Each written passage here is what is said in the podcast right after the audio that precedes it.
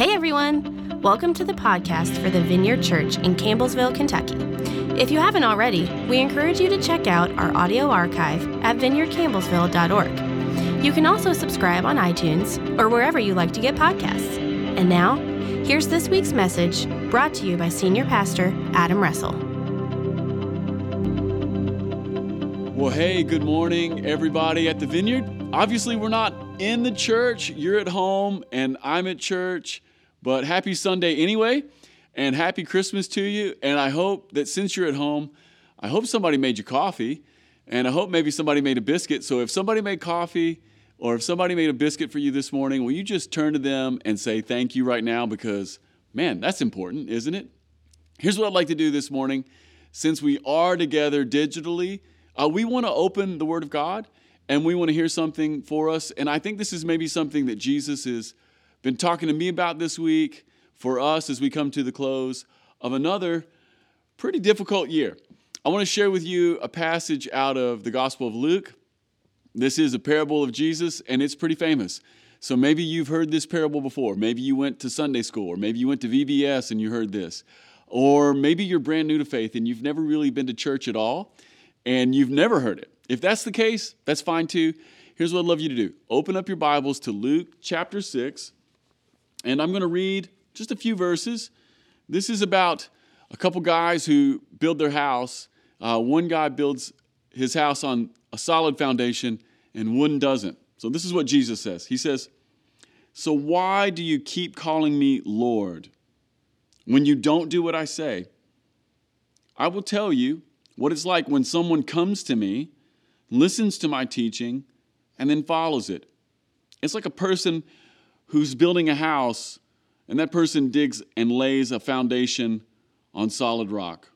When the floodwaters rise and break against that house, it stands firm because it's well built. But anyone who hears and doesn't obey is like a person who builds a house without a foundation. And when the floods sweep down against that house, it will collapse into a heap of ruin." Famous, famous passage. Here's what I want to talk to you really briefly about this morning.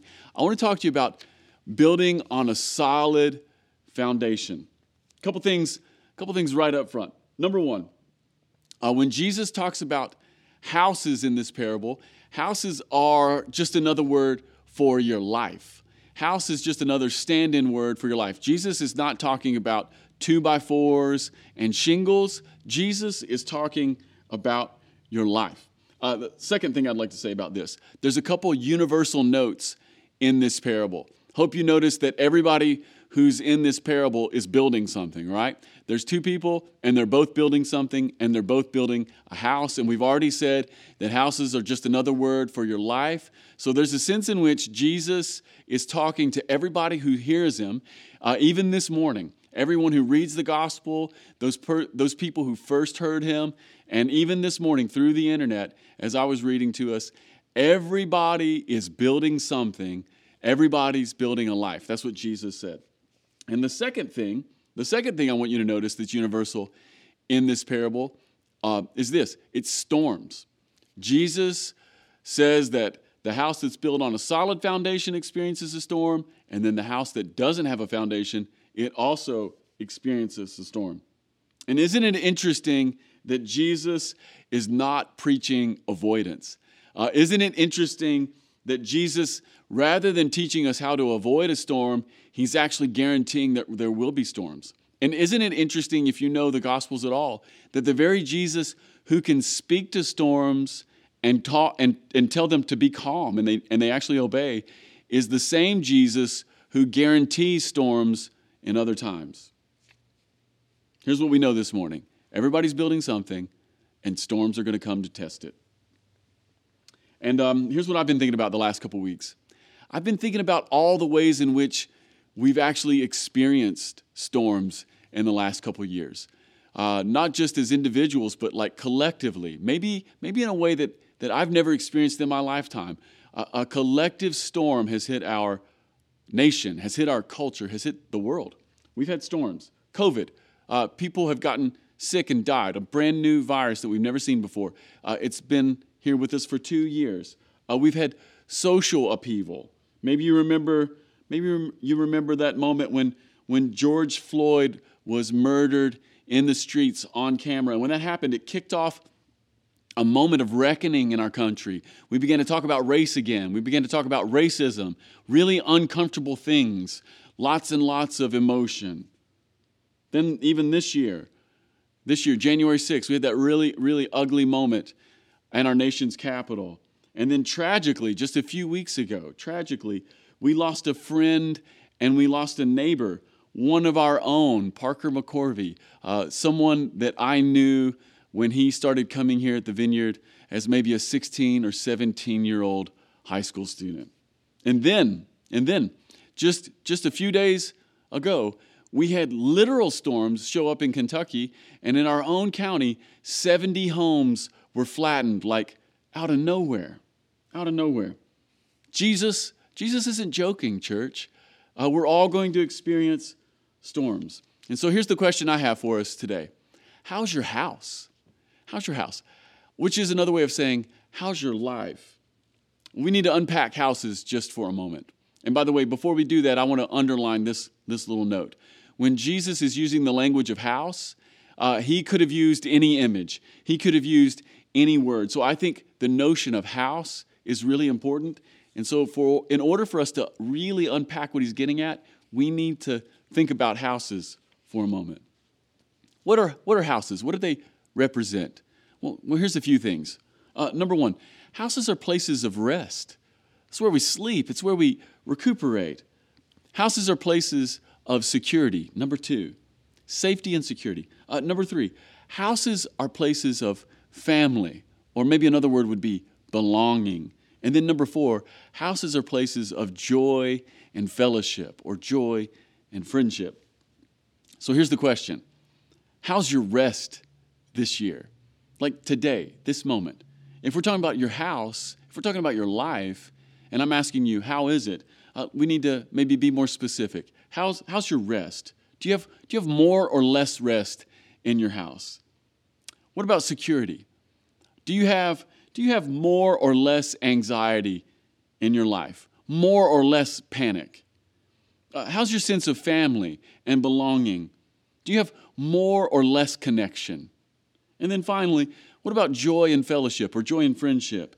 How's that? Do, do you have a circle of, of friends? Is there, is there laughter in your life? How's your home, church? How's your life? Is it intact? That'd be another thing I'd like to ask this morning. Did something get did something get blown apart? I'd like you to think about that for a little bit this morning. Jesus says that a wise man digs a deep foundation. And at first, I'd like to say something about this. When we're talking about digging deep foundations, uh, sometimes, sometimes at first, this might seem like a waste. If you're a builder, you know it's not a waste. But if you're thinking about someone who digs a foundation and builds a house, and then you think about someone who doesn't dig a foundation and begins to big, build a house, maybe maybe the beginning of digging a foundation, maybe it seems like a waste. Uh, maybe digging down to go up feels, well, it doesn't feel intuitive at first. Or maybe it's maybe it's slow, or it doesn't feel like progress. Maybe you look around and you go, wow, other people have their house up out of the ground. Maybe they've got like two stories, and they're building on decks, and here I am in the dirt, and I still haven't got my foundation put together. Maybe, maybe it seems like other people are more successful at first. Maybe it feels like some other people are more significant. But I'd like to ask you again, how's your house? How's your life? Uh, did it collapse in the last two years? Maybe not the whole thing. Maybe just a room is gone. Again, how's your rest? How's your security? How's your belonging? And how's your joy? So what do we do? You might be thinking, okay, Adam, great. You've made your point. Tell me what to do. Well, Jesus lays it out in verse forty-seven. Luke chapter six, verse forty-seven. He says three things in this simple verse. He says, everyone who comes to me, number one, and everyone who listens to my teaching, number two, and then number three, everyone who does what I say is a person who lays a strong foundation. I want to talk to you about those really quickly. Number one, come to Jesus. You want to have a strong foundation? You got to come to Jesus. And here's what I'd like to say about that. It's not just coming to church. Uh, if you haven't been to church in a year, Or if you haven't been to church in two years, I'd like to invite you back to church. Uh, coming back to church is a big deal. It's one of the ways that we interact with Jesus. It's not the only one, but man, it's a big one. But even if you're coming to church, you could come to church and not come to Jesus. You could come to church just for a friend or for an encounter, but maybe not for Jesus. I'd like to say, come to Jesus. You want to have a real foundation? Come to Jesus. Uh, the other thing I'd like to say about coming to Jesus is this. We're coming to Jesus and, and not another voice. Uh, we're, we're coming. We're coming to Jesus, and and not another counselor or not another guru. We're coming. We're coming to Jesus. We're making Him the priority, and His voice the centrality of our life. We're coming to Jesus. Number one. Number two. Uh, we're listening to His teaching. You want to have a foundation in your life? Listen to His teaching. Uh, dive deep into the Gospels. Cannot. Un- uh, uh, I cannot emphasize this enough, church. Dig deep into the Gospels. Read your Bible. Dig deep into the Gospels. But then come to church or go to home group ready to hear from Jesus. Like when someone's teaching or if someone's sharing a scripture, listen for the tender voice of Jesus. And then open your heart. And then number three, do it.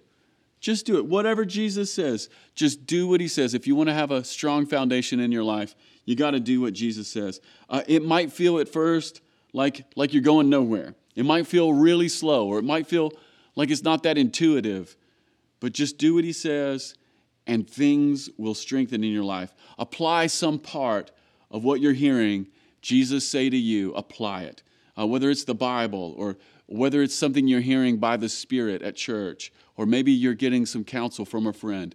Uh, apply the things that Jesus is speaking to you. Then do it.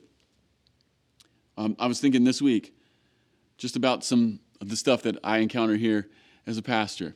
I was thinking about how we've had people this week give in secret to people who lost their homes in the tornado.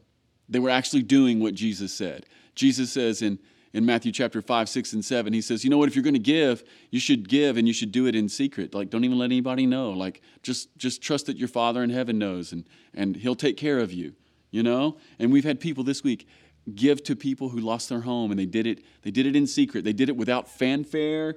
And they didn't expect anything in return. They didn't say, well, you know, if you do this, then I'll do this. There was no bargaining. There was no social media post. They just gave in secret. And here's what I'd like you to know. They're digging a foundation for their life. Number two, uh, people in the last few weeks at this church have served others who were in grief. And here's what I want you to know about those people. They're digging foundations for the storm. And then lastly, lastly, I was thinking about this today. Uh, someone came into my office this week, and they were just very vulnerable. They came into my office because they're they're trying to work out a relational struggle. Any of you ever have relational struggles? Like you just you just have something where it's just not working with you and another person, and and you know sometimes it's easier just to avoid or maybe to cut that person off and be like, well, I'm never talking to you again, or I'm just going to get rid of you, and I'm just going to move on. And you know what? I've got enough other people, and you just cut this person off. But but Jesus says, you know what? If you, if you come to worship and you realize that, that your brother has something against you, you should go to your brother and, and work it out if you can. And somebody came into my office this week, and they started talking to me about their desire to work something out with someone else.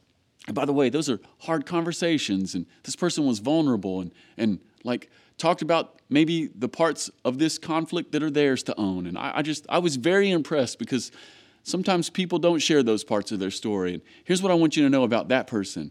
Uh, they're, they're doing the things that Jesus said, and so they're building a foundation for their life. It's the hard work of laying a foundation that'll stand in the storm. So again, church, how's your life? How's your house? Uh, did COVID, did COVID take your peace? Uh, did politics steal your happiness? Did isolation kill your relational connectivity?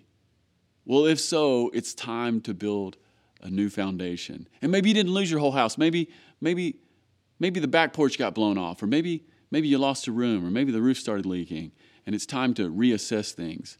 What do we do? Come to Jesus, we listen to His teaching, and we do what He says.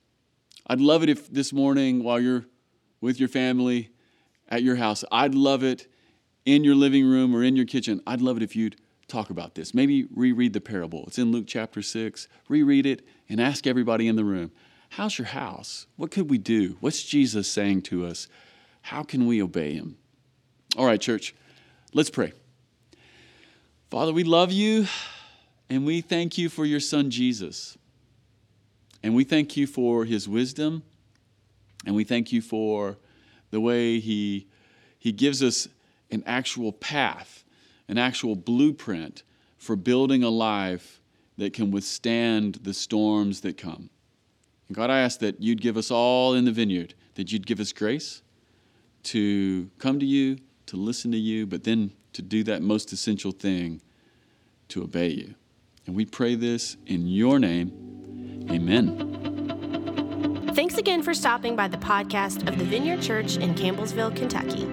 If you'd like to keep up with what's happening at the Vineyard, you can follow us on social media. Until next time.